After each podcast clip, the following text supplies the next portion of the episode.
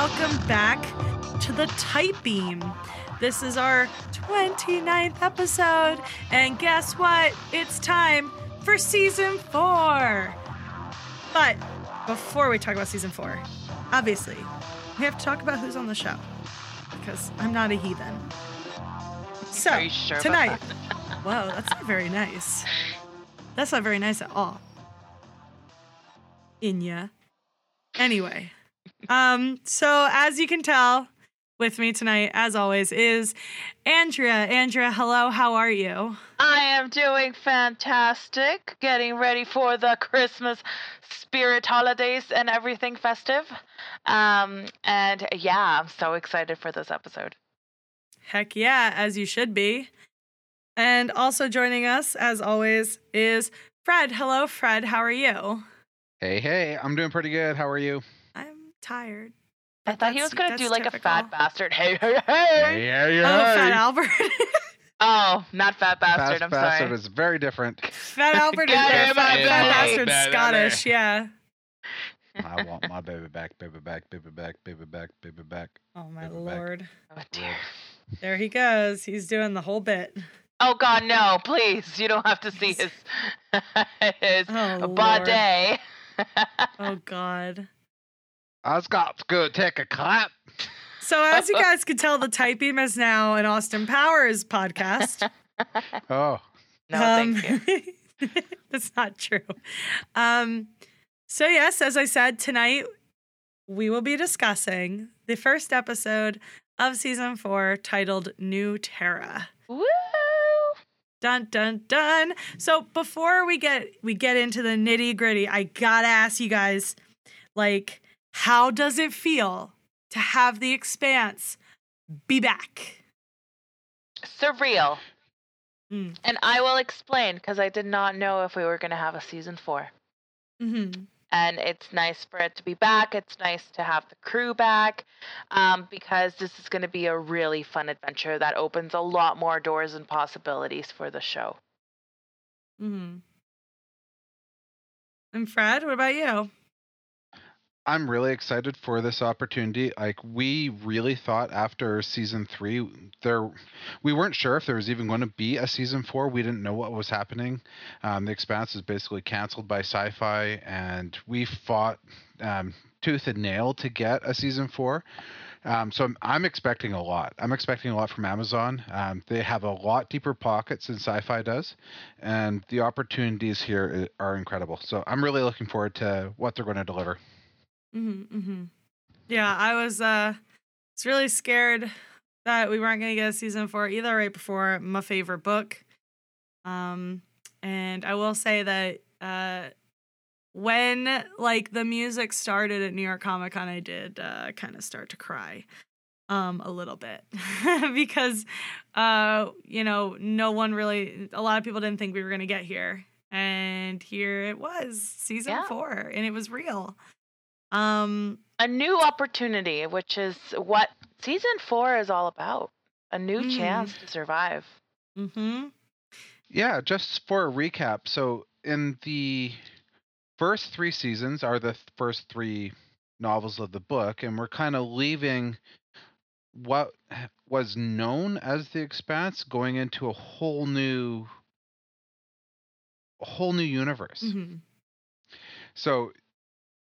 It is, it's completely different and it, it's really exciting. I'm not going to spoil anything for anyone who hasn't read the books, uh, but the next season, the next book is um, a whole new way of of storytelling from what we've already experienced, and, and it's really exciting. It's it's it's a very interesting novel.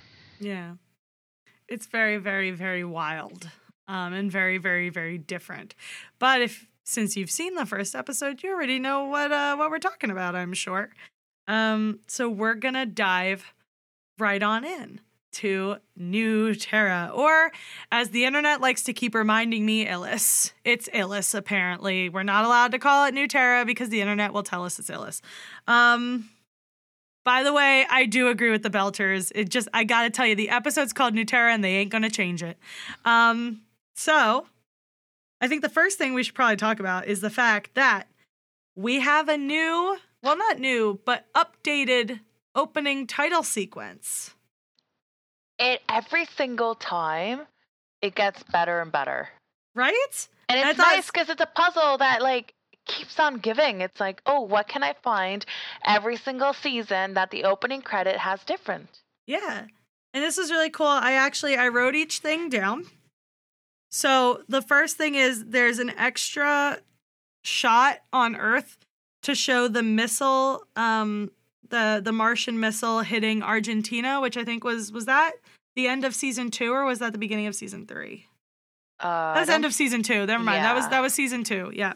Yeah. Um, they also have uh when we go to Mars, we see the Mariner Valley um settlement instead of the shots of the um Martian Marines on Mars. Mhm. Um, instead of that shot of the astronaut or not the astronaut, but the um the spacefarer, whoever it is, I think it's I think it's supposed to be Holden, but I'm not sure. Um, when we see just his body floating around in front of Saturn, they've changed that shot as well, and it's become Saturn and the ring. Um, it like when I say that, I mean it like travels along the ring of Saturn Mhm. to the ring, which I thought was really cool. Um, we also get a shot of the ring space where we see what is now known as Medina Station, which we'll talk about in the episode um, in more detail. And Holden, definitely Floaty Holden, is now shown in the ring space instead of wherever the heck he is in the original one. I think he's floating out by Saturn. And the last thing is that before the planets would come down towards the horizon and become the title of the expanse, but now the planets go up and we realize now the horizon is the bottom of the ring. Yeah. And it says the expanse, which I thought was the coolest part. Like that got an audible gasp at the gosh darn New York Comic Con panel because everyone was like, whoa, that's sick as heck. So trippy. So, so did you guys? Do you guys like the auditions? Do you think they work better? I I actually enjoy it because it is a tease of what's to come. Mm-hmm. So it builds up on the seasons. Yeah, I completely agree with what Andrea has to say. I think I really enjoy the new changes. Uh, I'm just curious if this is specific only for season four, or if it's going to change again in season 5 Mhm. or if this is just Amazon's taking over and this is what the new intro is going to be. Um, but yeah, regardless, it doesn't matter. I, I really enjoy it. Yeah, they were really cool. Um, I always, I mean, I, I, I've never had an update to the opening titles I didn't like, but this was like multiple things got changed, and I thought It that was was, very what made it kind of cool. appealing. Yeah, I think that the other ones were very um I'm not going to say dry, but there was less color. Mhm. And this one you see a formation of more things and I really like it. yeah, there's a lot of color. And not just that, I really enjoyed the music they're putting it to. It's different than it was before. And the music that they're they're doing in season 4, the soundtrack that they're tying it with is is very different and I really like it. Um I think it really harkens back to I'm just losing my train of thought. It harkens back it sounds like um another series that we really like. Andrea, help me out here. Game of Thrones. Game of Thrones, thank you.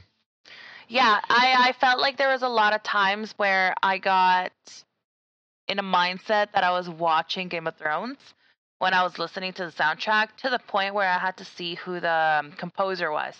Um, it's not the same composer as the um, Game of Thrones, um, but there's a lot of beats that are very powerful. And I really enjoy it. It sets up the mood. Um, especially when you get that moment where um, the Roci is landing into New Terra. Um, I thought it was Ellis, sorry, Ilus. Um, Terra. I thought uh, it was amazing. Um, and it's very upbeat. It's very powerful. It makes you feel like everything that's happening within those scenes is very, very important. Awesome. I completely agree. So I, I is that I saw you added music to the the uh, notes. So did you want to talk more about the music, or was that No, that that was Okay. primarily it. Um, it was just how different it was and how it felt like it was a different show Mm. and that was pretty exciting. Um, we also, I, I did um, talk about, and this was said off mic, that I felt like this episode felt super long, and I did not Mm. mind that. It felt like there was so many cuts between Earth, between um, different characters that it felt like the show had a lot to set up, and this was the perfect game of chess where all the pieces are being put into play, um, and everything's gonna hit the fan um, in the next couple of episodes. Mm. Yeah, they set up quite a lot. And it, I noticed the first time I saw it that it did feel quite longer than it was. And I was surprised when I saw the runtime Yeah. was a lot shorter than what it felt like. And honestly, I don't mind that at all because I know people wanted longer episodes, but that doesn't really. That, that doesn't really serve the purpose. You need to make an episode as long as it needs to be. Exactly. And I would rather have an episode that feels long and still keeps me engaged than an episode that that is long and loses me. exactly. I think that what really bothers me, and this has nothing to do with episode length, it's it's season length. Mhm. I, I really like a longer season. Um, not at the expense of filler episodes or any of that kind of nonsense, but I want ten episodes just seems so short to me, and I want to see 15, 20 episodes per season, or have two seasons per year. And other shows have done that. Uh, Battlestar Galactica was an example. I Mm. wish. I wish we had more more Expanse time, more twenty episodes of the Expanse. I know nobody would complain about that. No, exactly. yeah. I think I guess it would also depend on the book. I'll have to see how it shakes out because this book is so much more isolated, I guess. In the book, most of the action takes place in one place. Yeah. Whereas the show has to jump around a lot. So I'm interested to see how the length kind of plays with like how often we jump around. And I guess when I've seen the whole season, I would decide how if I felt that it was too long or whatever. But Right. like obviously I want more expanse. But um I want to make sure that it's not like people aren't doing things just to make sure they have screen time on the show. Kind of I don't want it to feel that way. No, Um, No, of course not. Yeah, I want it to feel like just right. And the like I said, Cibola Burn is so contained in one location that like it, it'll feel. I think it, it already felt a little weird jumping around as much as we did to set up, and I'm not sure how I'm going to feel about it going forward. Um, I think it, won't happen as around. often. I think they have to do that because, like what you said, um, this season should be primarily about what happens in a new colony. Mm-hmm.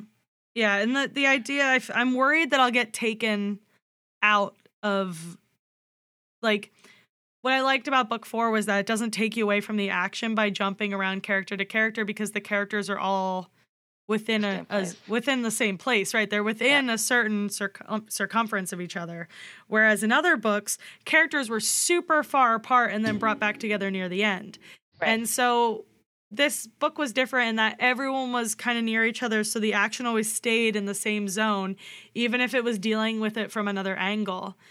And so I'm worried that in expanding the story, so to speak, um, we kind of will lose that feeling of isolation, of like that that not comfort. I don't know what the word is I'm looking for, but the idea of like we're fully immersed in the action. Right. I'm worried that if I keep getting taken away, that it'll I'll lose that feeling. But I I can't say for sure, so who knows? Um, but it's just something I was thinking about when we were jumping from place to place when I started rereading Cibola Burn. Um, just how different it is that, most of the characters are near each other throughout the entire action of the book. Yeah, I, I agree. I feel like it won't be like that throughout the show. I think that if they do that throughout the show, it'll be clunky. I feel like it was perfect as the first episode because there are a lot of characters that we need to focus on. Mm-hmm. And the fact that they did that for the very beginning does make sense. Right. Um, the other thing I wanted to mention um, uh, visual effects has changed greatly. um, for season four. It's not the same crew, um, and I did notice it. Mm. It was very noticeable. Um, there were some places that the visual effects did not hold to what we were seeing. Um, I guess we can discuss that when we're talking about scene by scene. Um, but it was at some points a little bit disappointing. Um, and this has nothing to do with um, Bob being our friend and stuff like that. I just felt like the quality was not as crisp as I would have wanted it. Um, Mm. in some areas, not all of them. Some Mhm. some moments were beautiful and breathtaking. Uh, but yeah, so I don't know if you guys want to jump in right away or Is there anything else to say before we before we start going in? Let's jump in, guys. All right. So our uh, the action starts uh, in the ring, or I don't remember if they say what it's actually called because I didn't write it down. Like I I wrote it down as the ring exclusion zone, meaning um no one is allowed in. Right.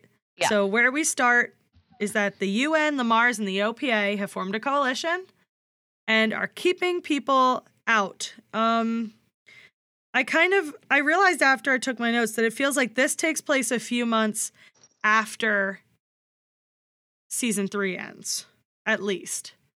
At Um, least, yeah. yeah so there's there's there's at least like two time jumps from season three but there's only one that they tell you how long it is so we're just gonna for the sake of brevity say it's like three months or whatever um So it's got to probably be as minimum of like three months, maybe as long as one year. because they do Yeah. have to establish a colony. yeah Yeah. yeah so i i was thinking it was one year total or at least a little over a year total um but we start off with a ship called the Barbapiccola making it for the ring yeah so what did we think of the prologue as it were It was very similar to the Butcher of Anderson Station. Mm. That that's what it brought me back to. Um, it was very very similar. Um, it felt like it was this high stakes that there's families involved here. They want a new chance to survive, and they're being prevented. Granted, I understand why they should not go to a Mhm. new location. So I, I really appreciate the like where they're going with this is that um, Ganymede has been destroyed uh, from the Inners War, and it's really the Belters that are suffering the consequences of what has been happening.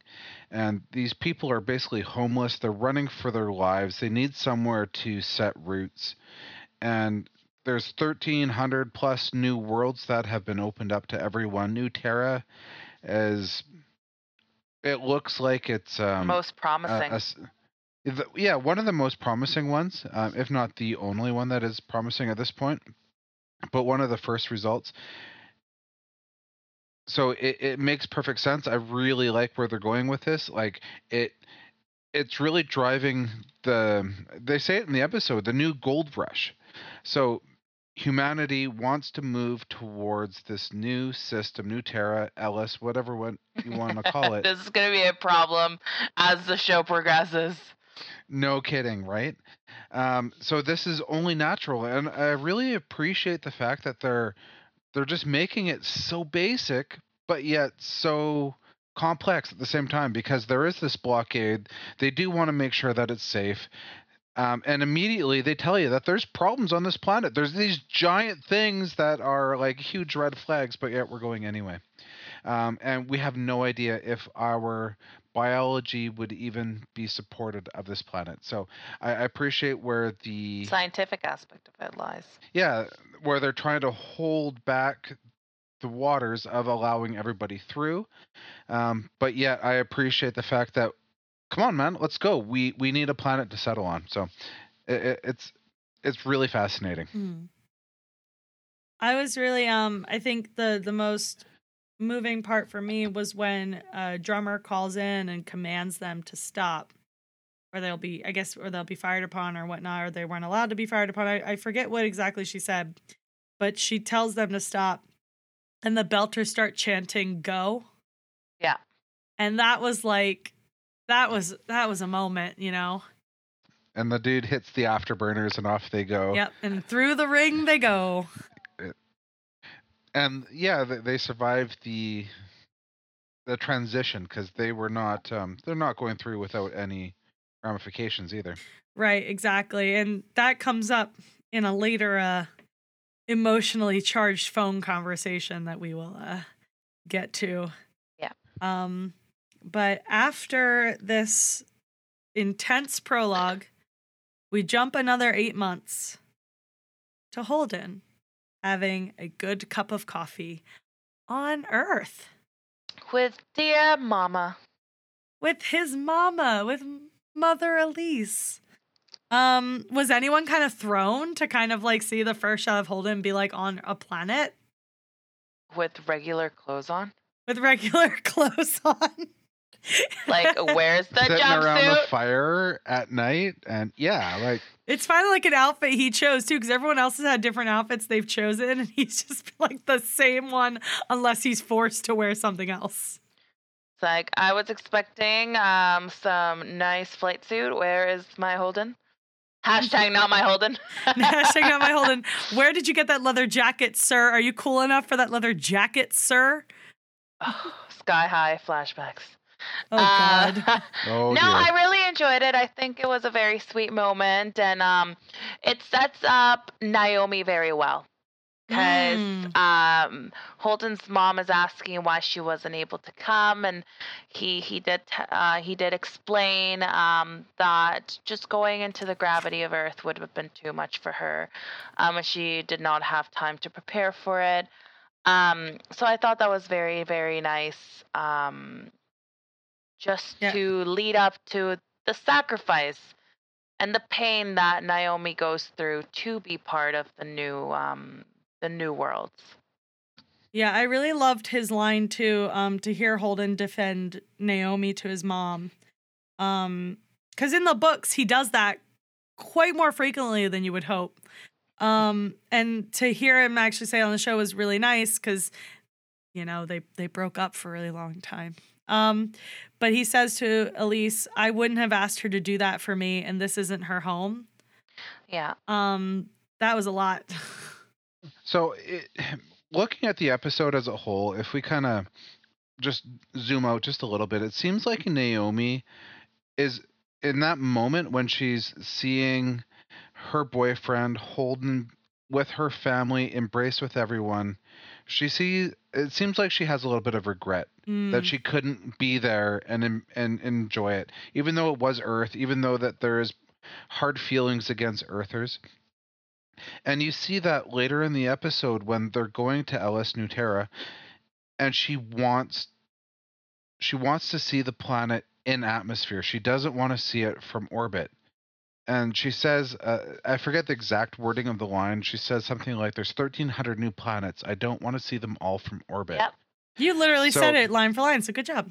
Down. Yeah. So I, I really enjoyed the fact that she's uh, uh, embracing not just being a belter, but being an explorer. Mm-hmm.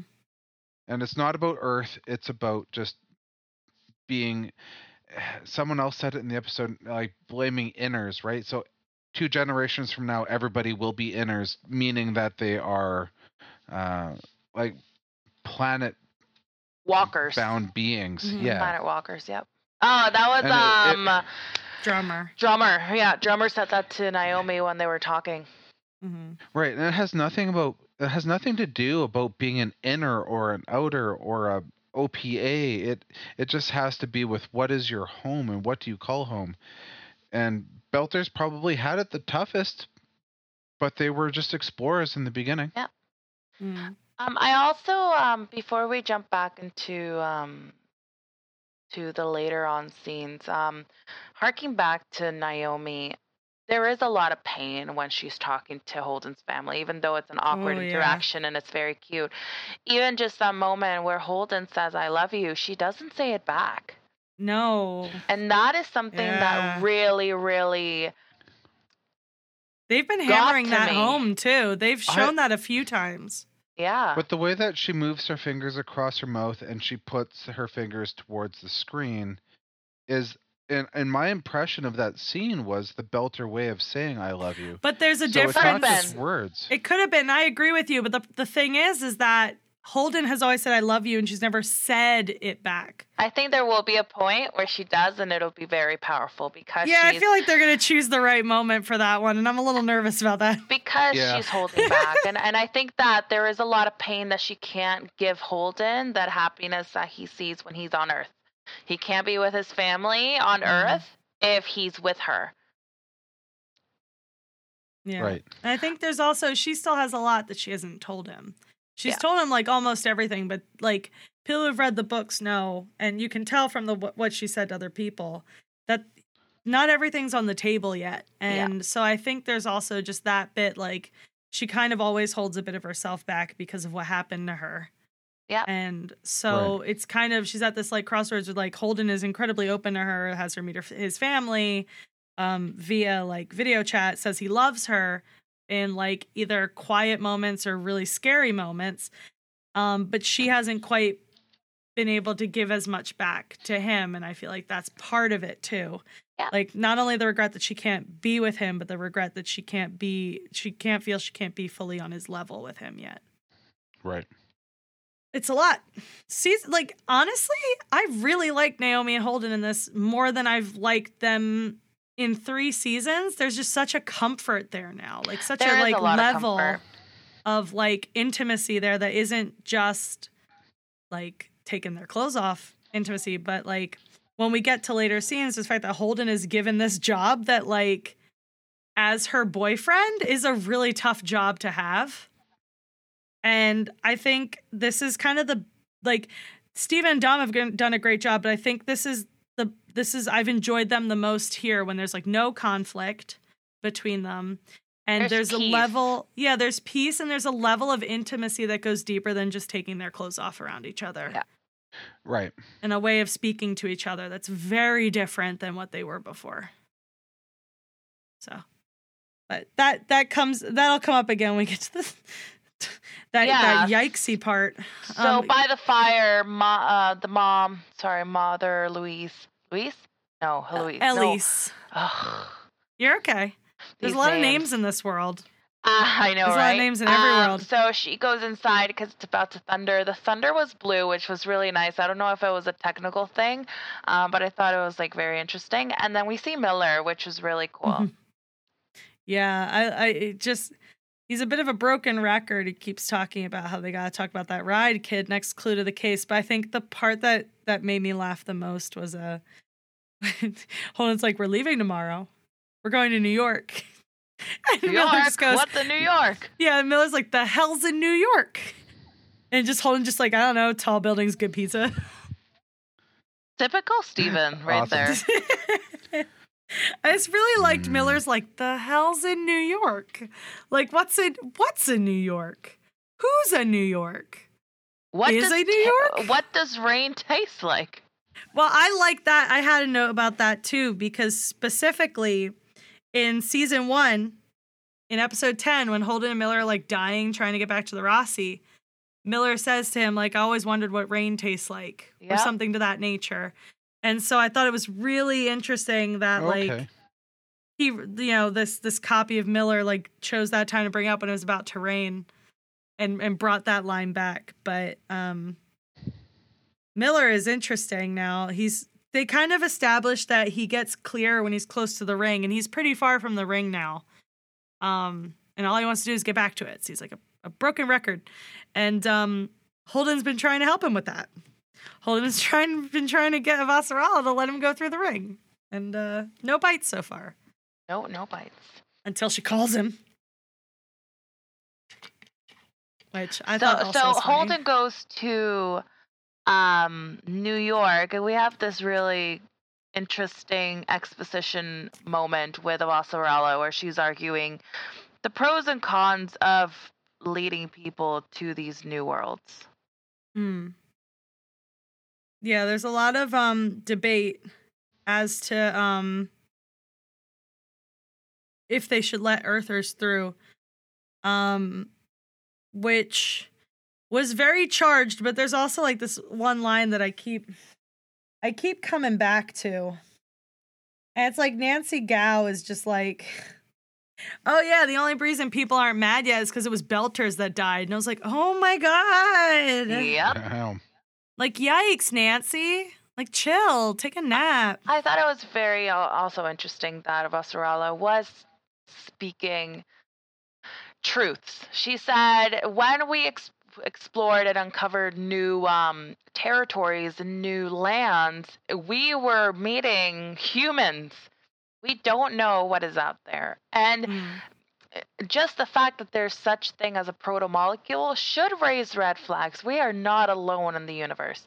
The fact that there are these rings, we are not alone. So we should tread lightly. It's quite a lot. Um, I realized we skipped like a pretty cool part too before we continue on with the Vasarala. Um, Clarissa calls Amos from prison. Oh, I love that. yeah, I was going to say I was waiting for this conversation. Like- Like, so the whole conversation between Amos and, um, oh, what's her nickname? Peaches. Peaches, which we finally Peaches. got. Yes, thank you. I was going to call her Bubbles, and I'm like, oh, that's not right. That's, definitely like not right.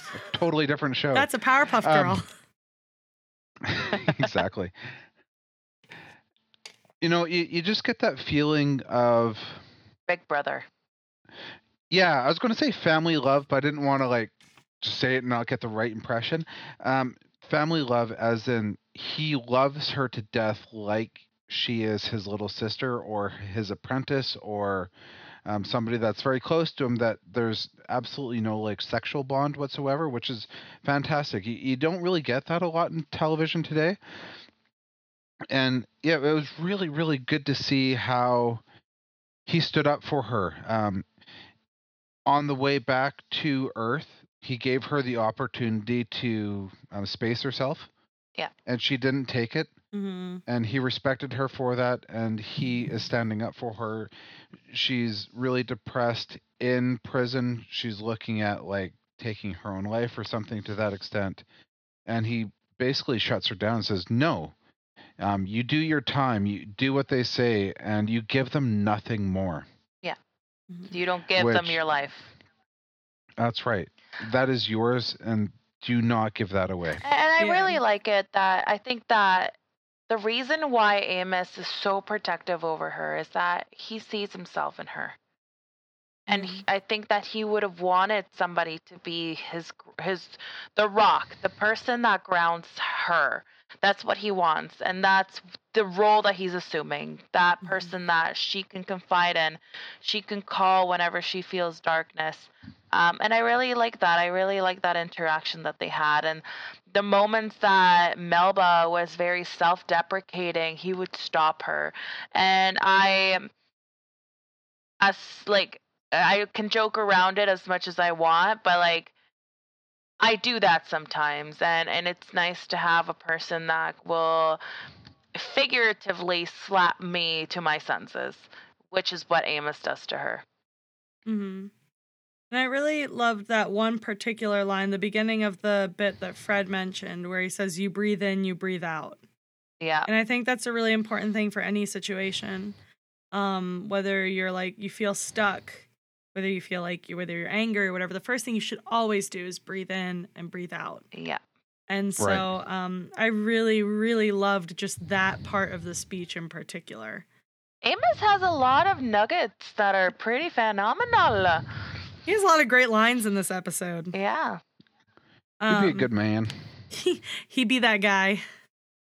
He is that guy. He is that guy. Um, and then to jump back ahead, um, Avasarala is wondering where the F is Holden. And oh, he, she, he shows she has up. a potty mouth in this one. I know, she really does. Uh, he shows up looking So- fly. Oh, go ahead. Side note here, yeah, Andrew brought up a really cool point. Like right now, we are no longer on Syfy. We're- yes. We're, we're on Amazon. We're getting a lot more colorful language. A Mhm. lot Okay. more gore. So, and and you're right, but let's finish here. Like we didn't get a lot of um of the foul language that was um in seasons one, two, and three, but if you look back to the books, Avasarala, for example, was very, very, very colorful, and we didn't Mhm. really get to see the full extent of that, and she was restrained. Um, now we're seeing her just unleash, and it is phenomenal. It's hilarious. I really like um, how they're going with that, and and yeah, you're right with the gore as well, um, because they're no longer bound to the PG um, version for television. We're seeing a lot more um, truth. So when the the ship gets hit and there's damage, Mercury is very injured.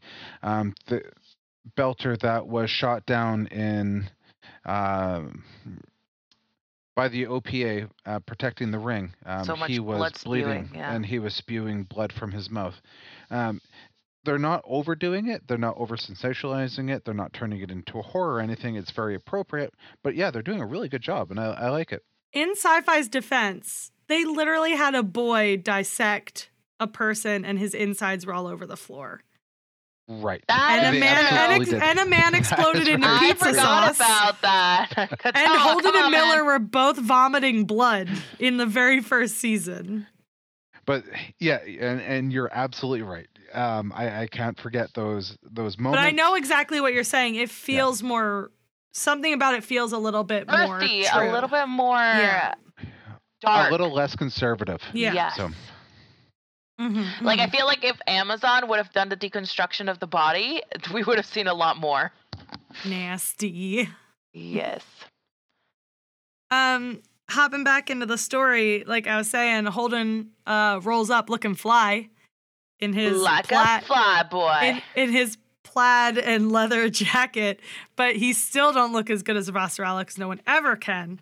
Um, and he she starts debriefing him on the Ilus situation. Um, and I think my favorite bit of this interaction is right near the beginning when she tells him that they named the planet Ilus, and Holden says, "Makes sense. Ilus was a brother of Ganymede." And she Yes. goes, "Who gives a f? I didn't bring you here to teach me mythology." I love was it. Like, inc- and even he laughs. He's like, "Yeah, okay." Um, I just really loved. I loved getting to see them on screen again, but you know, a situation where she's not manipulating him. She's genuinely asking him to do something, and that something is she wants to him to go to Er- to um Ilus, not to take a side, not to not to in the not books, to not to mediate. In something Well, we'll get there. No, no, up. save that. Save that. Save that for when it comes up because it's best when it's set, left in context. Um, but she basically asks him to to not not to do anything like she did in the books, not do anything that she doesn't want him to mediate. She doesn't want him to take any sides. She wants him to investigate the planet. He's like a mediator. um, He's just gonna no, no. go- She she straight up asks him not to not to mediate this time. I, well, I say in like mediating, as in like just like being an outsider looking in and just investigating what the proto molecule is doing. Yeah, all she wants him to do is investigate, and if if the uh, she straight up tells him like the Belters are going to try and get you to their side, but you're there to investigate. Um, and she tells him that he asks her very nervously if it's another Eros. What you know? What do you want me to do if it's another Eros? And she tells him to evacuate the Belters. Yeah. Um, and get the hell out of there. Which, first of all, is more care than she's shown to the Belters before. Um, which is a Yeah. nice change of pace. Um, but like I said, I really liked seeing them in a scene where she's not trying to manipulate him. She's genuinely asking him um, For help. because now they know each other, and she's genuinely asking him for help. Yeah, she's genuinely like, "You're you're the only you've got this thing in your head. You're the only one who has been on the state. Like you're the only one who who's seen these things. So knowing this, I want you to go and I want you to look into it. Help me. s- How how was I gonna do it? Yeah. Holden one Help me, James Holden. You're my only hope. Oh my god. oh dear. I, I, oh man, she would never say that because she'd be like, "Oh God, if I, if I ever tell her, if I ever tell him So- that, I'm done." Coming out of this scene, we have Holden coming back to the Rosie, Mm. and Amos. we have Amos gives like the Amos. most cringeworthy line. Well, before Yeah, wh- before what- this, we what- get the best line, which is Avasarala has secured the Roci. Yes. Avasarala has secured the Roci. It is theirs. No one can take it from them. And then Amos. So yeah, you're right, and I really like. Let's talk about the book here for a second. Th- The way that they change how um, the Roci salvage rights were were changed from uh, or made okay in the book to the way that it is done in the TV show. I really like what they did here. hmm Uh, I think it was better than what they did in the books. Mm, I think it made more sense than it did in the books, but also they couldn't do it the way they did in the books on the show anyway because Yeah. that character bit it. Yep. yeah, it was- it was very different. So, but yeah, so we we get back, and then uh, Amos says a really strange line. Andrew, do you remember exactly what he said? He, he asked, "How's she doing?" And Holden was like, "Oh yeah, yeah, typical Maserala, blah blah blah." I don't really remember the line word for word. And then Amos turns around and he's like, "No, what's she wearing?" it was Oh, the my Lord. weirdest thing. I he looked is at so weird. I looked at Fred and I was like, "Where is this coming from?" yeah, it's very he's very weird. I mean, Amos. obviously, like everybody's asking what she's wearing because she is always dressed. on Maybe he's point, just but interested in her fashion.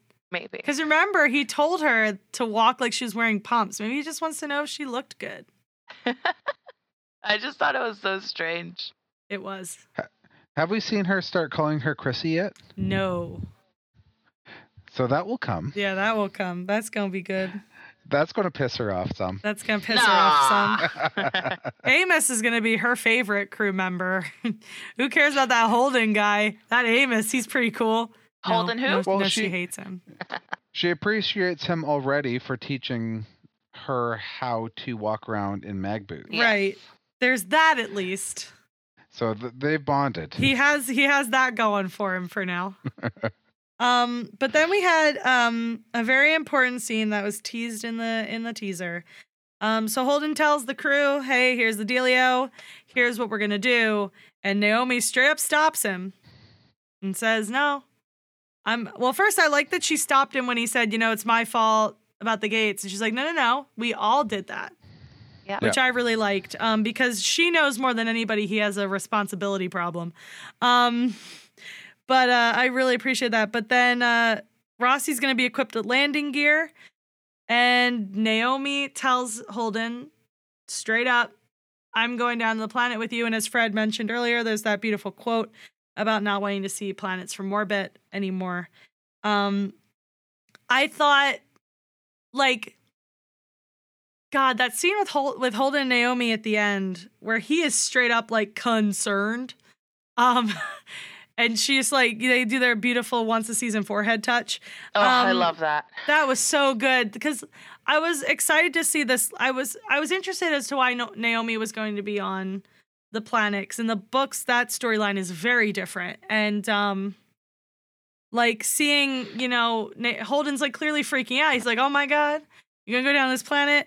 Why are you doing this? I don't like this. And she straight up is just like, nope, whatever happens, we're going to do it together. Hold my beer. Yeah, hold hold my beer.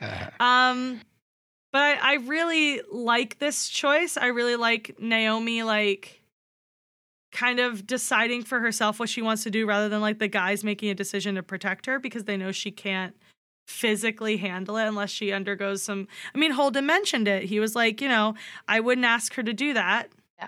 Yeah. Um, but here she is saying she wants to do that. She's made a choice, and Mhm. it, it's it's a massive one, and It's a it, it- big A painful one. mm-hmm. Yeah, and it's really good. It really drives her character. Like th- this is incredible. So, Mhm. uh, it, she is becoming more than just uh, an angry belter. She's becoming part of the crew. She's becoming A woman that wants to survive. Yeah. exactly. Exactly. I do like that. Um it's it's basically a big big choice for her and obviously we're going to have a long discussion about that when we get to how painful that choice is. Oh yeah. Um but first, everyone's favorite. We finally see what Bobbie's up to. Um so Bobby is on Mars.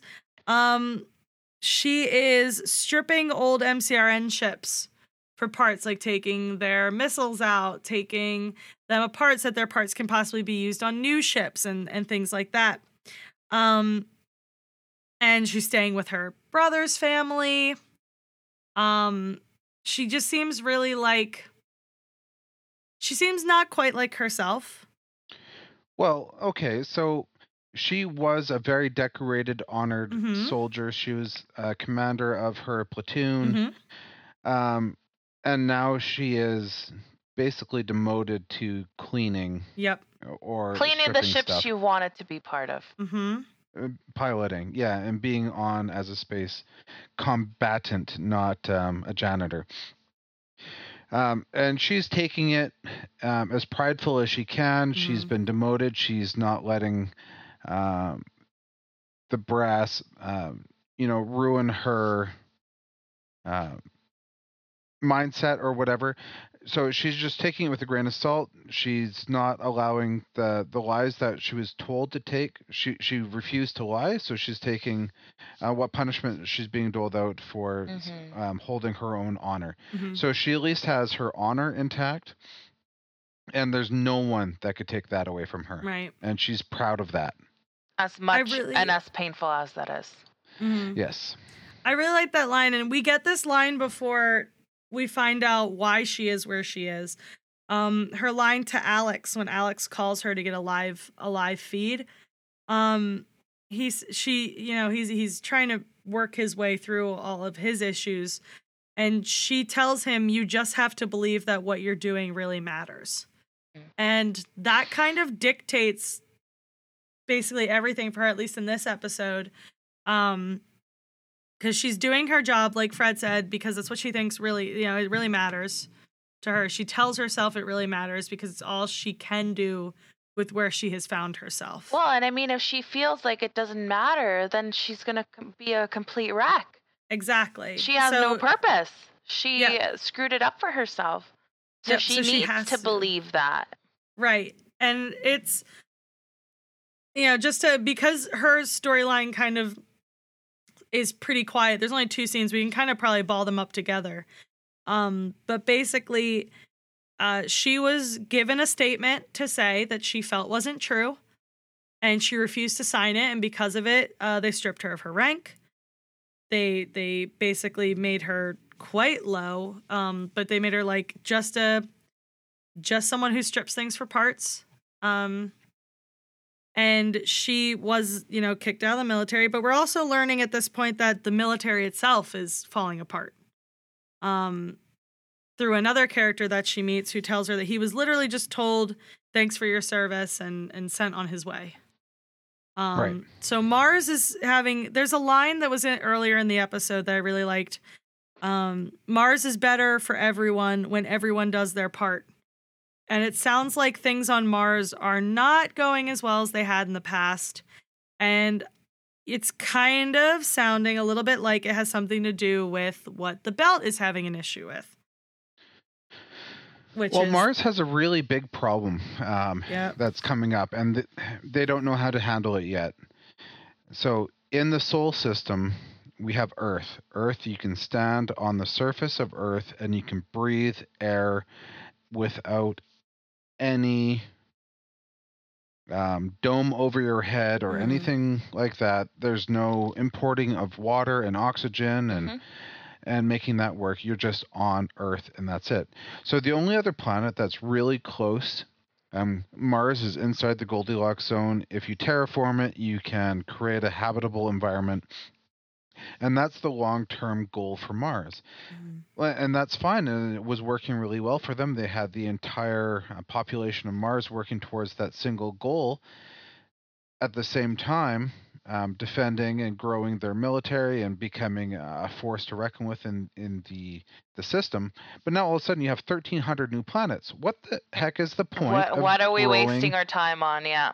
Mm. Yeah, why terraform Mars, other than the fact that it's what we've been doing for the last hundred years? Right. Yeah. So Mars is going through a real culture shock at the moment as everyone, not just Earthers and Belters are going to the the new planets, but Martians as well. Yeah. It's it's basically every every like faction is going to have their issues with this ring opening up. Um Earth has overpopulation, Mars doesn't have a magnetosphere, and the belt doesn't have anything. Yeah. So everyone's going to face an issue and that is why Ilus is a precedent. um, which is partially why Holden straight up has to stay out of it. Um, because we all know what happens when Holden, I'll put it this way, gets involved. Um, Chrisjen Avasarala puts it a better way, but we'll get there. Um, uh, also, everyone kind of makes everyone kind of makes their own joke about Holden getting involved in things, and I think I also enjoyed that. Like it was a different running joke for every different character. Um, I noted uh, the other the other one was drummer. I like drummer's quotes too. Um, but yeah, Bobbie. I think Bobbie's storyline is going to have um, a lot of interesting like trips because of what the kind of society Mars is. Mars is a militant society, but not in the sense that they um I mean, they're a militant society, yes, I guess regardless of why, but they they were working together for a common goal. And Yeah. so like everything you did was for that goal. And that goal is going to be questioned now. Um and I guess through Bobbie's storyline we're going to start to see uh, the repercussions for everybody for that. Um. So the the Roci enters the ring as always, uh, and this is where this is where things start to get a little a lot. Um, a little, a lot. Interesting. a little a lot. Basically, we have these two scenes back to back about Naomi. Um, and the first one, I- so the first time I saw this episode, I described this as so metal. So basically, Naomi has to get these injections, these treatments to increase her muscle mass, her bone density, and the strength of her heart, um, so that she can be under under gra- constant gravity, um, constant higher gravity as well.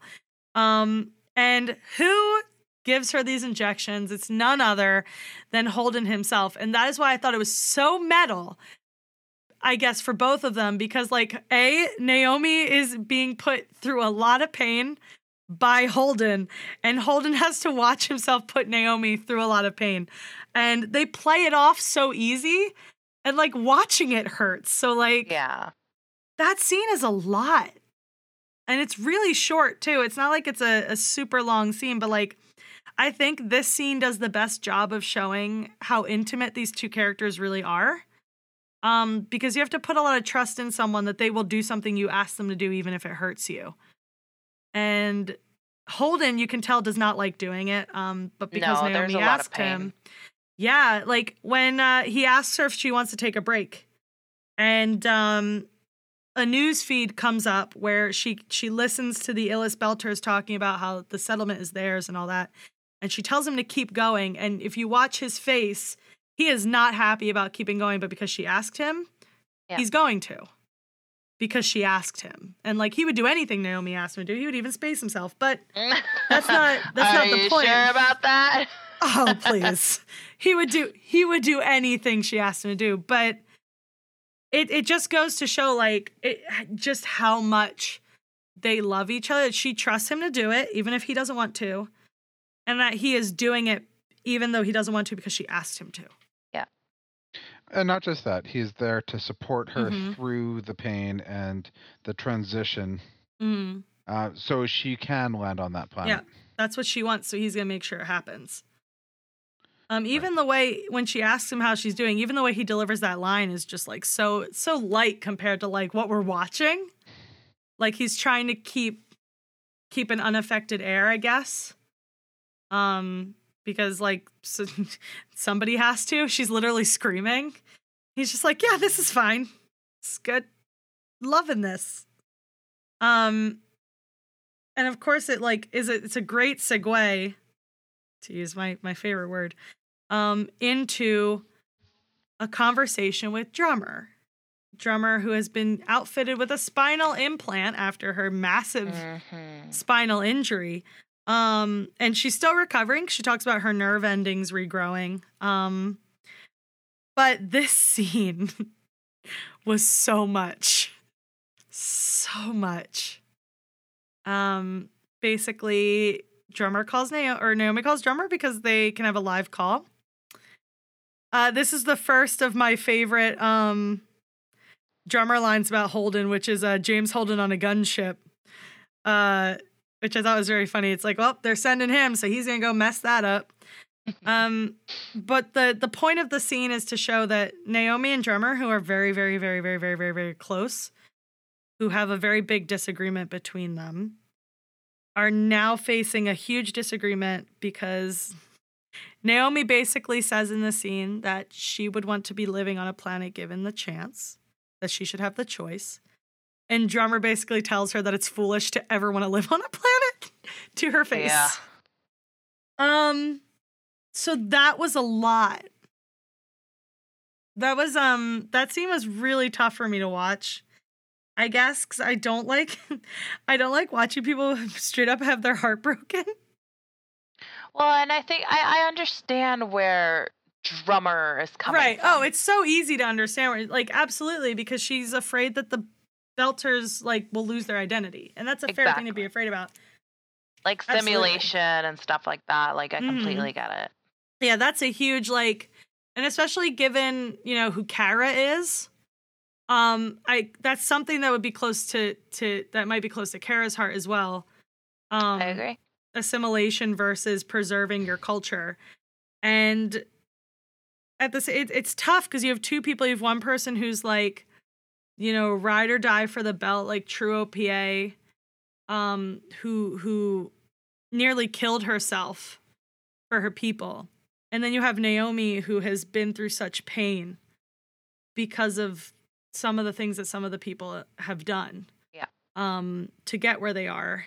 And, for those of you who don't know, um, Cara, who plays drummer, she is um, she is Canadian and she's also Indigenous, Mm. um, and that is in her blood. And she represents the Indigenous people, and she wants that tradition to continue on. So this is why we're saying that it's similar to what her as an actress deals with, just the the representation of her people Mhm. um, everywhere, not just in movies, but in books and TV shows and so on.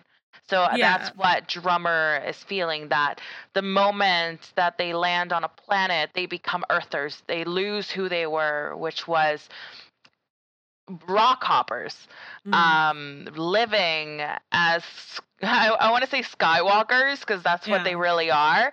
Um, so it's very powerful for her to have a role like this. Yeah. Then you have like Naomi, who I guess to some people, because she chooses to ship with inners, um, has disconnected herself from her identity, which isn't entirely true. Like she did a little bit. Um, but every time you see her with belters, it always ke- seems to come back. Like the cadence of her voice changes. Um, Uh, very much. the way she speaks changes every time she talks to a belter. So it's kind of like she could be seen as someone who, um, like a welwala, like uh, Mhm. you know, and but to Naomi, it's a little different than that.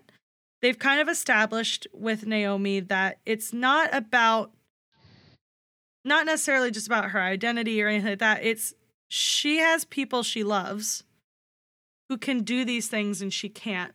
Yeah. And I think part of her, based on her conversations with Holden up until this point, she, first of all, well, I guess it's a couple different things. She said to Holden that she wants to be able to do things with him. And so one of the ways you can do that is make yourself able to live under gravity. She doesn't want to keep, like, if, if they're going to be going to planets now, she doesn't want him to be alone. She doesn't want to leave him without Right. her. Um, because as she said in season one, we're better when we stick together. And it's been true so far. Things tend to go better when they have each other. And so I think part of her wants to be able to not be forced to leave his side every time he has to go somewhere she can't. Right. Um, but she also wants to have the choice to do that.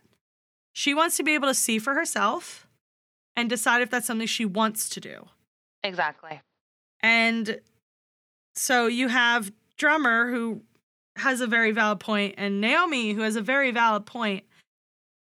But like wow, like the the disapproval in Drummer's eyes and the fact that it leads to Naomi to just shut down the call. That was hard cuz these two are very close.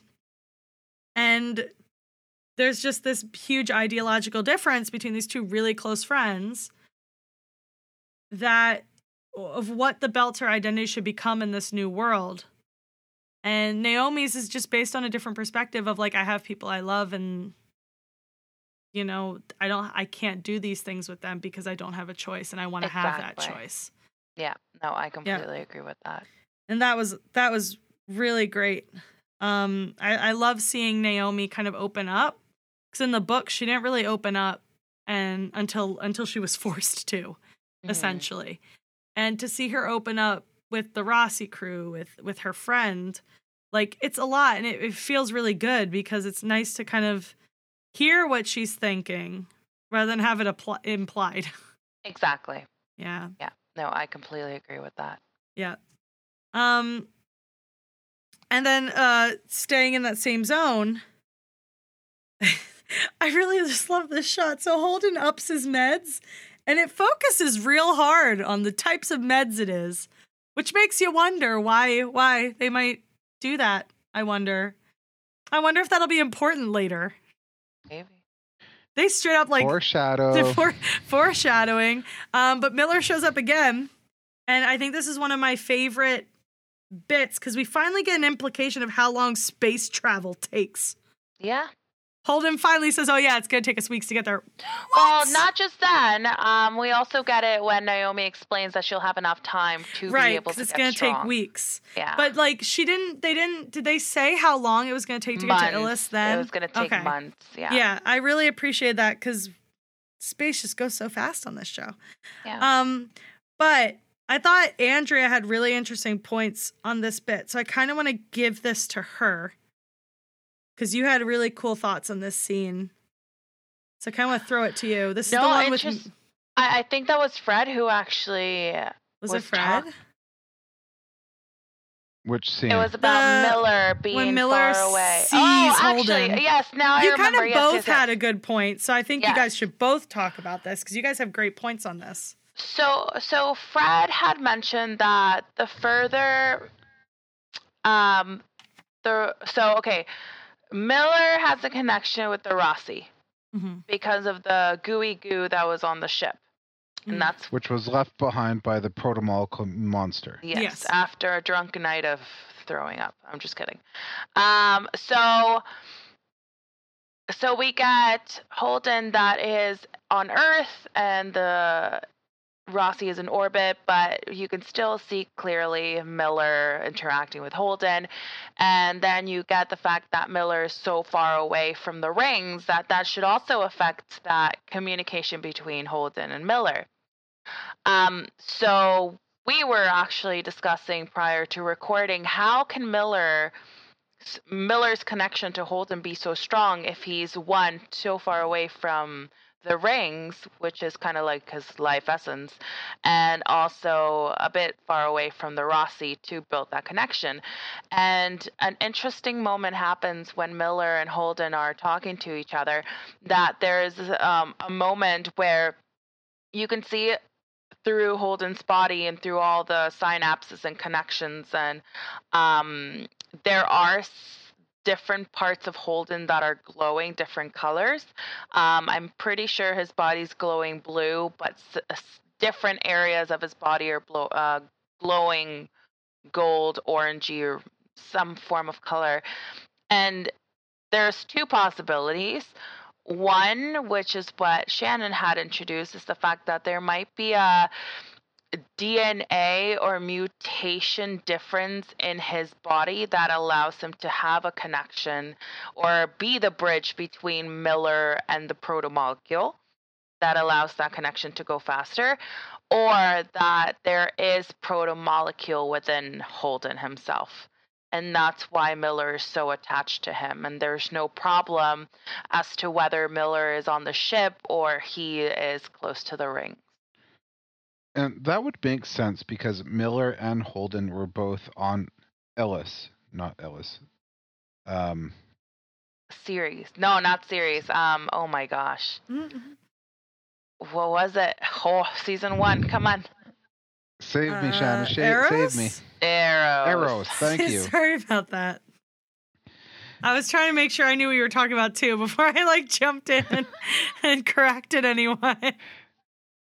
No, so so it, it makes sense that because they were already on Eros, that Holden has possibly been mutated in some very minuscule way that Miller's able to talk to him. Because outside of that, he should be able to talk to anyone. So why is it just Holden? Or what is that connection? So it seems really strange. Um, yes, so it it makes sense that because of what we saw through that one synapse response or um, montage that we just saw on the television show that that there's some kind of connection there. Yeah, I just and thought it it was being- very interesting that they would show Holden through what Miller sees. Mhm. What is Right. he seeing within Holden that we don't see uh, in the ac- outside? Mhm. Um, I, I thought it was pretty interesting. Yeah, I thought it was a really cool shot. I wasn't expecting that. It was super neat. Yeah, and I, I want to disclose that like there might be some people that have read the books that are like, oh, this is so and so. If you had read the book, you'd know. Let's just remember that there will be some things that deviate from the books. So it is okay for us to hypothesize some differences. We it might be similar to what happens in the book. Who knows? Um, but it's nice to be able to feel like there might be a surprise here or there. Yeah. I also noted before we recorded that um, I'm rereading Cibola Burn now, and it's been a while since I last looked at it. So, uh, for all I know, I could just not remember. It could have been in the book. I just don't remember, and that's Mm. also okay. Um, sometimes it's hard to have like Eric has accused me of having an encyclopedic knowledge of the Expanse before, um, but the books give you so much information that I actually don't have as good a brain bank on information from the book sometimes, or sometimes need a refresher. So the other thing is if if we you know maybe it is in the book and we just don't remember it, and that's also okay. And maybe when I keep reading the book, I'll remember and I'll just feel really dumb about it, and that's also okay. Right. Um, it's okay to know your limitations. Um, but regardless, you know, like Andrew said, the the show is different sometimes. So we don't know. So we're just speculating at this point.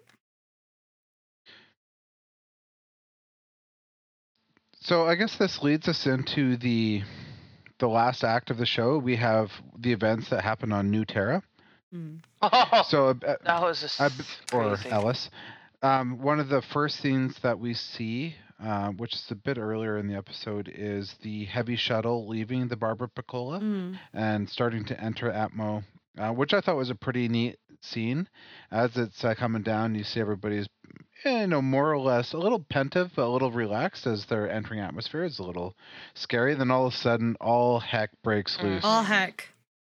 All heck breaks loose. There's um, debris just shooting through, um, kind of like railgun rounds going through the hull. But we still don't Um, know what that is. We don't know what that is, and then all of a sudden, the um, the ne- the scene cuts to the heavy shuttle being in millions of pieces on the surface, and we have shots of uh, Mitri. Um, Murtry? Murtry, Dimitri. Dimitri, Dimitri. uh, Murtry, sorry, uh, walking through the debris, um, tattered and um, bloodied. And we see a couple other bodies that are strewn about, and we see some other people crawling. So they're they've been through an incident of some sort. It looks like a crash, uh, but something obviously led to the to the crash. We're not sure what happened. Um, if it was an accident, if it was intentional, if it, they were shot down or whatever. So we'll find out about that. Uh, how did you guys like that scene? It was unexpected. Um, as Mm. soon as, oh, it's so happy. Happiness does not last in the expanse. Okay. Like, it's true. we see Holden and Naomi happy now. Let's just praise ourselves. Something bad is gonna happen. Something bad always happens to those two. It's fine. Exactly. Um, it was exhilarating just how the ship starts falling apart. Um, when that girl like gets sucked out of the ship. Oh, that God, was yeah. so scary. Mm. Um, that's like my worst fear being in an airplane. I would never want that to happen. Yeah. Um, and there's literally chunks of the fuselage missing. You can look outside as they're coming Yeah. on the final approach. Mhm. Yeah. Yeah, that was. I thought it was very well executed. I don't have any idea how to some people survived. Um, because Well, not many did. Let's be honest. yeah, like three people, the most important people. It's and true. then okay fast forwarding from that scene uh, we have the the Roci doing very similar landing um, so it is also uh, entering atmo it is descending um, tail cone down in a vertical uh, landing and the ship lands in a bit of a ravine or a gully um, and extends its uh, landing ramps out and the crew is able to to walk out on fresh soil. And then right from there we see the four of them come out of the ship. They're looking up. Uh, Naomi is walking in atmosphere for the first time ever. She's never been outside of either a space station or a ship. She looks up for the first time and collapses to one knee. And so, what's going through her mind right there? Well, you know, she's telling herself she can get up.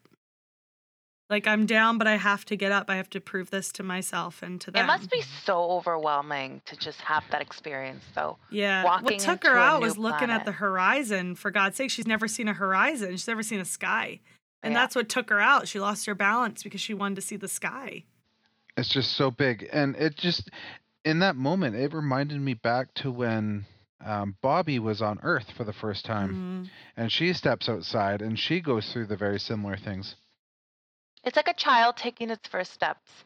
The Mhm. child Yeah. starts walking a little bit wobbly and then they look up and they, they lose their balance because the one thing that they should be focusing on, which is walking, is not their at their focus. Everything else Mhm. that now the world has the potential to be is is what's catching her interest. And it's also so she sorry.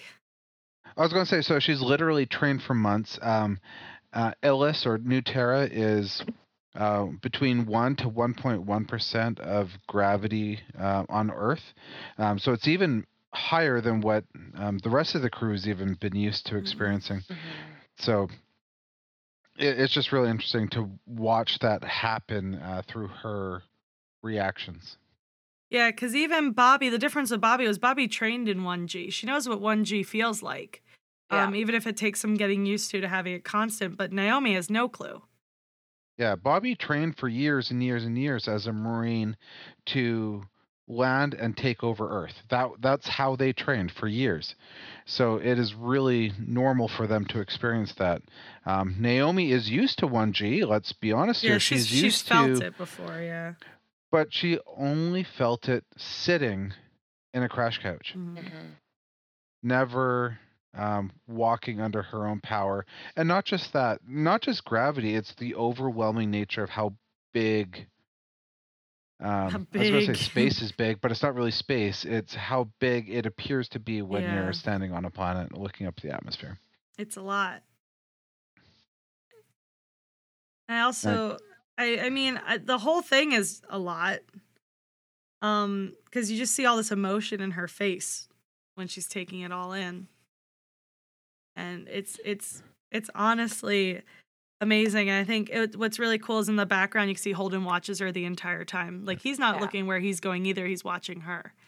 And I thought that was really nice as well, especially when she fell and the fir- the one who holds everybody back from helping her is him and like that was huge and then Mhm. the first thing she did was look at him and he smiled at her and it was it was a lot it's like the whole scene top to bottom is an emotional roller coaster for Okay. me So that smile, you know what I got out of that smile? Mm. It was Holden looking at her and saying, I offered to take that bag, but you said no. oh no Bitch! oh no! oh my god we haven't even oh my I'm so goodness sorry, Shannon. oh we can cut boy that. That's not a problem. But Um, but yeah, so it, it's just one of those. I told you that was coming. Oh God, I just there's a lot of meaning in that scene in every single shot. Um, for like, you know, all of them, but specifically, it looks like for Holden and Naomi, but the biggest one's Naomi. Right. It- this is her moment, man. And then, okay, so we have moments later. Um, they're now walking away from the Roci. Um, the the camera pans out. We see the external shots of the Rocinante sitting there, uh, perched upright. And I think Andrew and I both agree from what we talked about um, before we started the recording was that the CGI of the Roci just seemed off. Mm. Mhm. it didn't seem realistic enough for us. I don't know if it was too clean, too shiny. Uh, it, it didn't seem right Hmm. for a ship that has been through as much action as it has. Uh, for it to be looking the way that it did. They did kind of show us that it has a new paint job. It, it does have a brand new new paint, paint job. job. And maybe that's what it is. So there's a lot of red, there's a lot of um, flat black and whatnot, but it, it, It, just, just seems still felt like a little bit off to me. Mm. yeah, it, compared to the first three seasons where we were under a different um, like um, contract with a different CGI team compared to Amazon, uh, it just seems different, Mm. uh, and we'll have to wait and see how that uh, transpires and see how if that gets any better or not. Mm. But that one particular scene kind of threw us both off. Mm. I will Minor criticism, but yeah. yeah. I will say this before we move on. Fred, you skipped Andrea's favorite part. The line she's been trying to say this entire episode. so I because you keep trying to say it, Andrea, I'm gonna give it to you. Why don't you tell us uh, what censor it for me, obviously. Tell us what Avasarala warned Holden before they landed on Ilus. Avasarala gave an important quote that I will use for my students. I'm just kidding. I'll get fired if I use it on my students. Oh Lord. Uh, she says for Holden not to put his ding dong Oh Lord. in matters that don't concern him because everything in Ilus is already effed up as it is. so don't eff it up more than it already is. It don't need no other ding dong. Don't stick your nose in stuff that's none of your business because it's already screwed up. And I Yeah. thought that was the best line. But yeah, her words made it. And And just the way that she says yeah. it. And the way Amos just looks right at him and just goes, That's good advice. Yeah, Good yeah, advice. 'cause it is. It's amazing advice. and Holden's face is like, oh well, yeah. I guess it is. Um, that that little bit was was great because that's um that's a quote from the books that everyone was hoping would show up. And I remember Awesome. everyone was waiting for that one. There's like two or three quotes that everyone's waiting for, and that was like number one. Yeah. Um, so I'm really glad that that they were able to put that in there, and I'm really glad how the whole scene played out. That was really It's good. perfect. Yeah, I'm glad. Um, from there, we have the Roci crew um, walk for quite a while and then end up in. I guess that's a bit of a criticism in itself. We had the Roci land vertically. So my kind of joke was it, in the books, it landed horizontally. Um, and in this show, it has to land vertically. And they had to land so far away because that's the only place it could land vertically Mhm. and have the horizontal ramp come out at the exact right spot. So they couldn't find a better parking spot that was closer. It sucks. It's- But anyway, like logistically, it makes so much sense. I know a lot of people. I knew like people were actually going to complain they didn't turn the set sideways, but to be fair, that's incredibly expensive. Um, when you already have these sets built, so everyone like I feel like we all should have expected they were going to change something, and it was going to be that. Regardless, it, it, it worked. I feel Uh, you I'm though; it's a long small walk. joke, no, no, I think it, I mean So it also served to show Naomi struggling walking compared to the others. um, they walk into town, and then immediately we have um, the basically the two leaders of the of the two factions come towards uh, the group. We have the leader of the Belters, which is um, Chihuahua, Carol Chiwewe. Chihuahua, and then we have Mercury, and we have a lot of the explosive um, emotions of both sides showing and all the the tension that is uh, fighting in between the two groups. Um, and all of a sudden rocks are being thrown and guns are being drawn. And you, you can you can smell the tension on set almost of, of the the three groups the the belters are are basically begging do not kick us off the planet like we were here first and then you have um One wrong move, Earthers. and somebody's gonna die.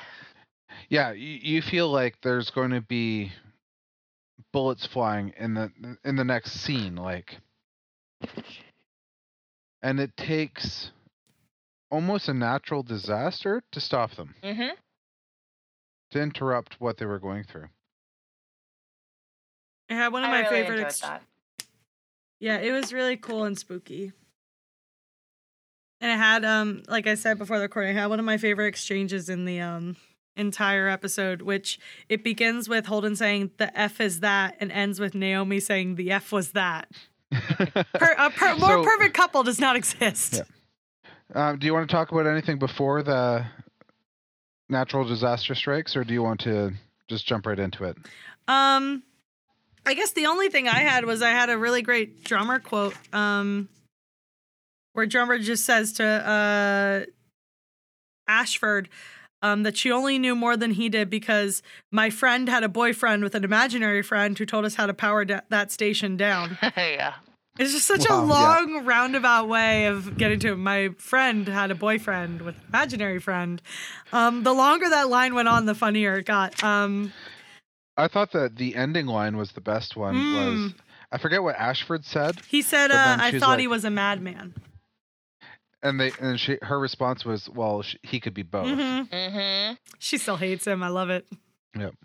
It's great. Um, so we have all these people. They have their guns drawn. They're squaring off. It looks like um, shots are going to be fired any moment, and then all of a sudden, a swarm of what looks like locusts, but are not locusts because they're not on Earth, and it's let's say a ninja star version of locusts. They locust. sharpie boys.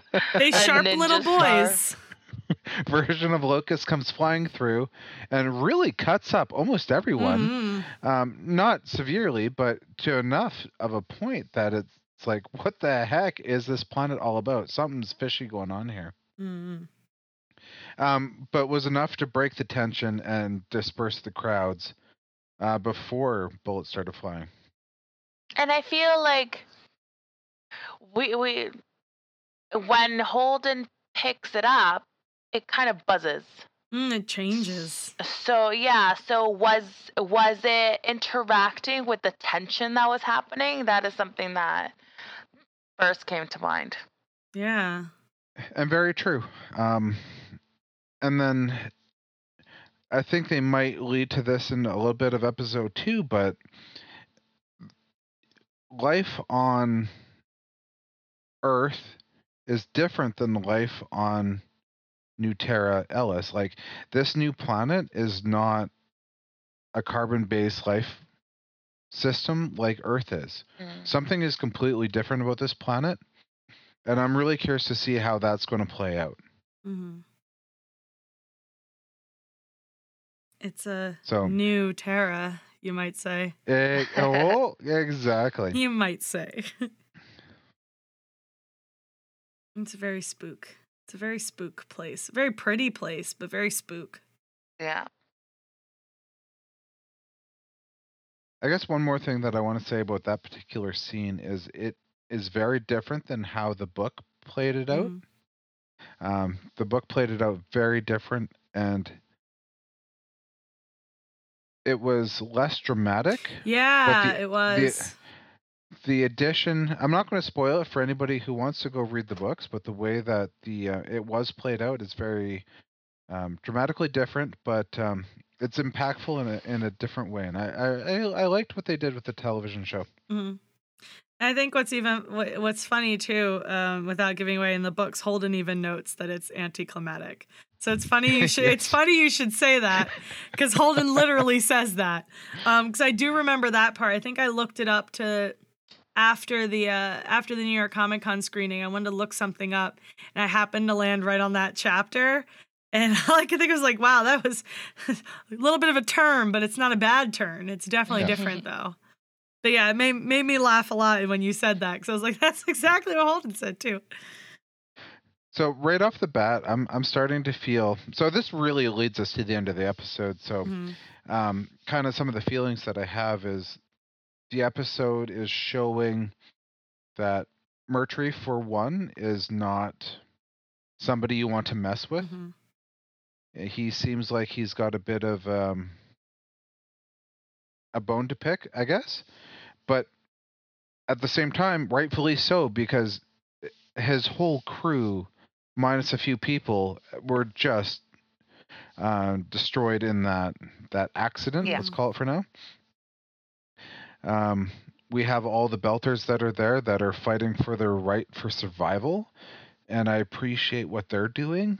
Um, they're, they're mining. They're trying to make a stake in life. Like Mhm. you can't fault them for that either. Yeah, So I got the Holden and the crew have some work ahead of them. hmm I also got the vibe that Murtry cares more about resources than people. Um, because when you're watching the ship going down, he watches the cargo get blown off the ship, not the people. Yeah. Like the only time you get any inkling that he cares is when he sees his boss dead. But for the most part, he seems to only care about the resources. He's watching the he looks very angry he also talks about when he's talking to his boss, he talks about this time they got a bunch of belters off of a rock that they had rights to. You know, he Mhm. says, you know, we gave them 30,000 whatever and 30,000 credits and um refueled their ship and sent them on their way and he says specifically the company called it a win. But he didn't I see think it they that said way. three hundred thousand. 300 is that oh i thought i said 300000 Yeah. i'm sorry um 300000 credits and so um he seemed to be kind of annoyed that they had to give up resources to people that they were kicking out it seems like he just has first of all he sounds like he's one of those people who is like these resources are ours they're not for sharing like why don't you get your own if you need it but he also just sounds like he cares more about resources than people he cares more about Right. making sure everything's square than making sure everyone's But- okay. Let's take a moment to just step back and look. Like those resources that were destroyed in the in the accident, that means that's less places for um, survival. So there's Right. no homes and bedding and you Right. know everything that makes up a community. There's probably a lot of their food stores were lost. Yeah. Um, they're on a new planet that isn't sustainable for human consumption. Mhm. So that's a big concern. So Yeah. he's It's not entirely Maybe- a criticism either. I didn't mean it as a Yeah. criticism. Oh no, uh, th- Yeah. that's fair and that's fine. I'm just looking at it from a different point Right. of view that that um they are no longer as effective where they are because of some stupid accident. hmm Yeah. And that's his idea. He's looking at it from a purely mechanical point of view. Mhm. and he doesn't seem to be the type of person that's in touch with his emotions and um, personal connections and everything is just black and white we need this we need that we need this and if it means 18 people have to die sure that's fine Mm. like it, it, it just comes down to numbers and he doesn't seem emotionally attached to Yeah. That's their people. job. That's what I'm gonna do. In and out. Yeah. i'm paid to do this and this is what i'm going to do And he probably doesn't want to be in that rock, anyways. Yeah. No. I mean, it, it- like it's it's something he knows he can do, but that doesn't mean he wants to be there. He's so far from home. Well, he might not even he might be detached from home, but like it's it's a situation most people wouldn't want to be in. I mean, Elvie and Fayez talk about it as well on the um on the shuttle. Like Fayez talks about just wanting to be home because this is strange and scary. Meanwhile, she's saying, you know, you could be famous. We're making history. And so we don't really know where Murtry falls on that spectrum. He sounds like a guy who just wants to do his job. But Yep. this is like this is a job that sets a precedent at the same time. So it's like Right. what is going through that guy's head? I wonder. Other than bah belters, bah money, bah resources, bah bah. Like I'm just I would love to know like aside from this is the job that I do if there's any other motivation that he might have. Right. It, it seems like that his ability or his view is if I'm going to win or be effective, I have to do it with 100%.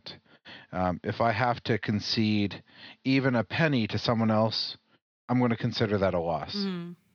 Yeah, that sounds So- about right. It, it's just a very interesting personality. I've dealt with people like that at work before, and it it really it, it could be frustrating at times. And I think that type of character will make this show really interesting for this season. Mm. Yeah. So, before we wrap up, I guess, we've been going a long time, which I kind of expected. Um, is there anything else in the episode that anyone wanted to talk about? Any little thing that we you think we might have missed? Any line you like? Anything like that?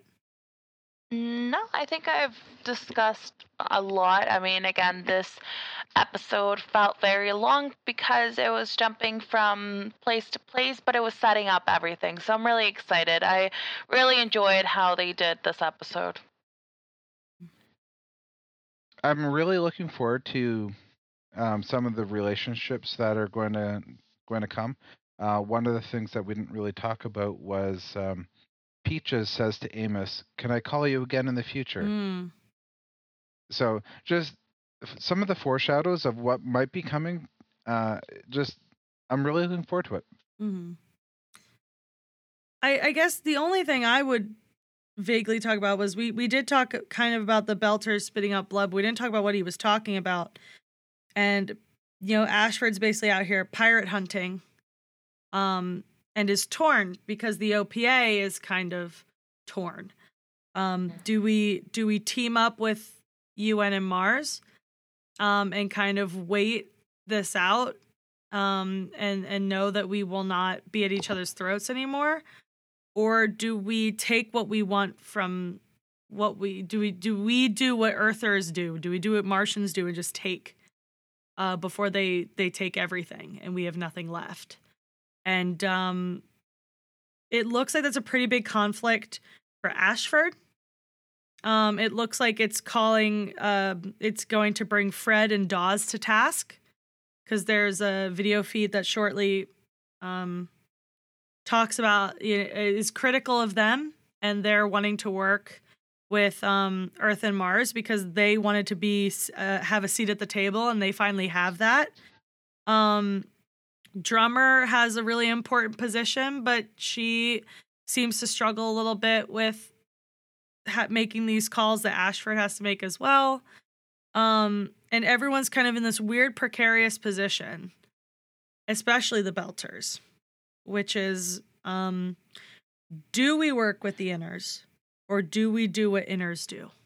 Right. Well, that's a really interesting conflict that they're in right now because I appreciate exactly the position the Belters are in. Mhm. But if they show too much resistance and the inners reject them, Mhm. then they get steamrolled over. Yeah, over. they'll still get steamrolled over. There's no way that the Belters, the OPA, can withstand an assault from Earth and Mars together, Mhm. combined against them. They're going down. So the Belters, the, the OPA, is trying to negotiate their place, and they're being respected. Let's not forget that they are being respected, even though they're being asked to do things they they may not appreciate, like policing the the ring space um, against other Belters, but they're policing against factions that are basically giving them a bad name. Mhm. hmm So it, it's an interesting position, and I can't wait to see how that plays out as well. Yeah. And drummer has a respected position because she's helping to put communication relays in place, Yep. which is another reason why they're holding people from going through the ring because you can't communicate through the rings unless you have a relay. Right, and they have what? What did you say? Forty-two relays in place Yes. out of the thirteen hundred Oh, yeah. uh, ring spaces Exactly. that are open. So Yeah, and she's very and drummer is very well respected because of her position during the ev- events in the ring space in season three, uh, and the fact that she is commanding Medina Station, the only station in the ring space. So no, the last gas station before the last Frontier. gas station before the frontier. Uh, so it's nothing to sneeze at the amount of the the size of the seat they've been given at the table Mm-hmm. but there are conflicts bigger than just now being a part of the the turning cogs. And um that's what the belt is coming like like i said earlier every faction is going to have an uh, some sort of conflict come up with the rings opening up and this is the belts. They have an opportunity to stake a claim like the earthers and the martians did before them and they're being told not to and what kind of issue is that going to cause Right. um so there's a lot of conflict on the table for everybody There's enough for everyone to go around. uh, totally enough There's enough Yeah. conflict for 10 episodes. i hope so um but uh on that note anything else nope. Well, let's save the rest for uh, episode two. episode two um i'm very excited to watch more expanse Yes, me no. too. hmm um. So on that note, let's let's uh, wrap it on up. Let's uh, head back for the ring. Um. So if you want to talk to us about your thoughts on um New Terra or where you think things are gonna go, you can find us online. You can email us. Our email is tightbeam at randomchatter.com. Uh, you can also Twitter us, tweet us. Uh, our show Twitter is, as you know, at the Tightbeam. You can also at Random Chatter, which is our host network. Uh, and then we also each have our own social media. Uh, you can find me at Shank Beezy everywhere, pretty much. Uh, Andrea, where where can they find you? These good people. You can find me on Twitter at Cats Bears. That's K A T Z B E A R Z. And Fred. You can find me at uh, on Twitter at Freddy Won Kenobi. That's F R E D D Y W O N Kenobi. Or better yet, you can find me in Discord. You find him in the Discord. Um, we also like we use Instagram because we it is the year 2019. Um, and Random Chatter Network has its own Instagram. It's just Random Chatter. You can also head over to our website to check out all of our other shows, some articles, and always fun polls. Randomchatter.com. Andrea, how can you spread the word about our show?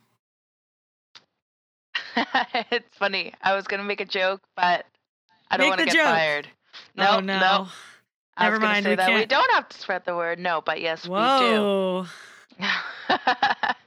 So it is very important for you to spread the word so that our message and the Tight Beam is able to get into everybody's earlobes, not earlobes, eardrums.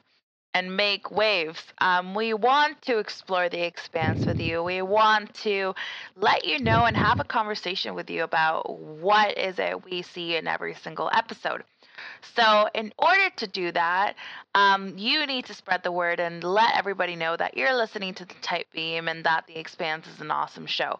Um, you can leave us a review on every um, place that you listen to our show. Let us know that how we're doing. Um, you can share us on social media, retweeting our tweets, um, and just letting your friends know that we are posting new episodes, and also word of mouth. If you have friends that do listen to podcasts, you can always um, let them know that this is one of the ones that you are listening to and redirect them to the Tight Beam because we try to be as fun and as upbeat as possible about everything and anything of the expanse. I mentioned earlier that if you want to follow us, you could also follow us in our Discord. If you want to join that community, um, it is randomchatter.com slash Discord. We have every single show channel open to the public. We also have the main lobby open to the public, so anybody for no money down can just come in and you can hang out with us. We'd really appreciate it. If you want to help support the network, if you want to become a member of the Random Chatter Network, come join us at randomchatter.com slash Patreon.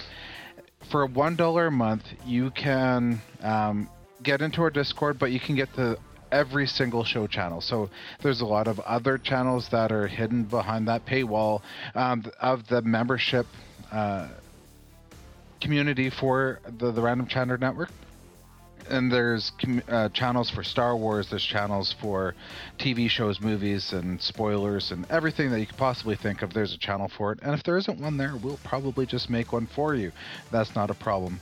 Um, if you also want to support us in uh, merchandise, you can join us at randomchatter.com slash store. That'll take you to our TeePublic uh, store page, and you can buy hoodies or whatever else that suits your fancy. Uh, last but not least, the music that you hear is by Ursa Minor by Celldweller, and all trademarks are owned by the respective owners. So thank you, and have a great rest of your day.